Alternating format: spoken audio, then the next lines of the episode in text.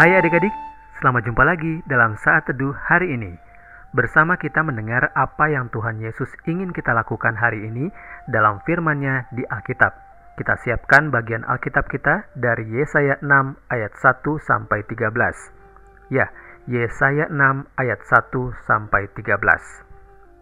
Nah, sebelum kita membacanya, mari kita bersatu dalam doa. Tuhan Yesus, kami siap mendengarkan-Mu melalui pembacaan firman Tuhan hari ini. Beri kami hikmat dari Roh-Mu yang kudus untuk mengerti dan pada akhirnya menjadi pelaku firman dalam kehidupan kami sehari-hari.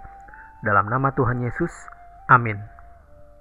Baik adik-adik, mari kita membaca Yesaya enam ayat satu sampai tiga belas.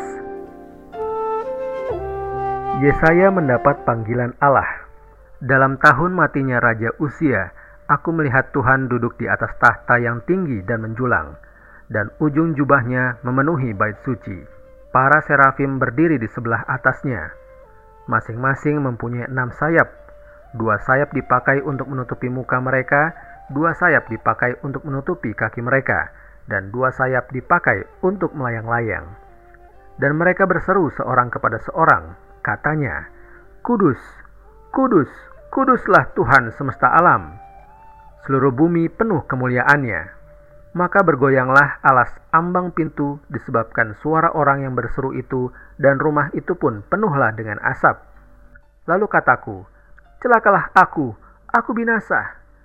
Sebab aku ini seorang yang najis bibir, dan aku tinggal di tengah-tengah bangsa yang najis bibir. Namun mataku telah melihat Sang Raja, yakni Tuhan semesta alam.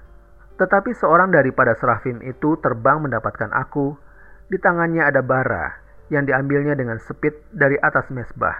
Ia menyentuhkannya kepada mulutku serta berkata, "Lihat, ini telah menyentuh bibirmu, maka kesalahanmu telah dihapus dan dosamu telah diampuni." Lalu aku mendengar suara Tuhan berkata, "Siapakah yang akan kuutus? Dan siapakah yang mau pergi untuk aku?" Maka sahutku, "Ini aku, utuslah aku." Kemudian firman-Nya, "Pergilah dan katakanlah kepada bangsa ini, dengarlah sungguh-sungguh, tetapi mengerti, jangan. Lihatlah sungguh-sungguh, tetapi menanggap, jangan. Buatlah hati bangsa ini keras, dan buatlah telinganya berat mendengar, dan buatlah matanya melekat tertutup, supaya jangan mereka melihat dengan matanya, dan mendengar dengan telinganya, dan mengerti dengan hatinya, lalu berbalik dan menjadi sembuh." Kemudian aku berkata, "Sampai berapa lama ya Tuhan?" Lalu katanya, "Sampai kota-kota telah lengang, sunyi sepi. Tidak ada lagi yang mendiami, dan di rumah-rumah tidak ada lagi manusia, dan tanah menjadi sunyi dan sepi. Tuhan akan menyingkirkan manusia jauh-jauh, sehingga hampir seluruh negeri menjadi kosong. Dan jika di situ masih tinggal sepersepuluh dari mereka, mereka harus sekali lagi ditimpa kebinasaan. Namun keadaannya akan seperti pohon beringin dan pohon jawi-jawi, yang tunggulnya tinggal berdiri pada waktu ditebang, dan dari tunggul itulah akan keluar tunas yang kudus." Demikian adik-adik pembacaan firman kita hari ini. Adik-adik, Yesaya adalah seorang nabi yang hidup di abad kedelapan sebelum Masehi. Ia bernubuat lebih dari empat puluh tahun di zaman Raja Uzia, Yotam, Raja Ahas, dan Hiskia dari kerajaan Yehuda. Jadi, ada empat zaman Nabi Yesaya bernubuat. Ayah Yesaya adalah Amos. Yesaya memiliki dua anak laki-laki yang bernama Syear-Yesub dan Maher-Syahal-Has-Bas. Yesaya sendiri mendapat panggilan Allah. Ia menyambut baik Allah dengan berkata, "Ini aku, utuslah aku." Sejak saat itu adik-adik, Yesaya memberitahukan penglihatannya tentang Yehuda dan Yerusalem. Ia bernubuat bahwa suatu saat akan lahir juru selamat.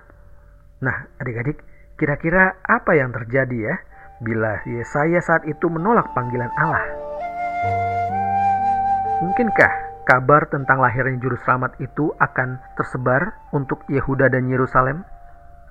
Lahirnya juru selamat adalah sebuah kabar baik adik-adik. Seperti juga saat ini, tahun ini, sesaat lagi, di bulan Desember kita akan memperingati lahirnya Yesus Kristus, Sang Juru Selamat. Nah, untuk itu, Tuhan juga mengutus adik-adik untuk menyampaikan kabar baik ini, bahwa Juru Selamat telah hadir ke bumi ini untuk menyelamatkan kita semua manusia. Nah, apakah adik-adik mau diutus? Sama seperti Yesaya mengatakan, "Ini aku, utuslah aku." Nah, coba ceritakan alasan mengapa adik-adik mau seperti Yesaya kepada mama papa ya. Mari kita sama-sama berkata, Tuhan mengutusku untuk menyampaikan kabar baik. Sekali lagi, Tuhan mengutusku untuk menyampaikan kabar baik. Mari kita berdoa. Bapa di surga, kami siap untuk kau utus seperti Nabi Yesaya. Pakai kami ya Tuhan yang kecil ini dalam kehidupan kami sehari-hari menyampaikan kabar keselamatanmu. Dalam nama Tuhan Yesus, amin. Demikian adik-adik saat teduh kita hari ini. Sampai jumpa besok. Salam.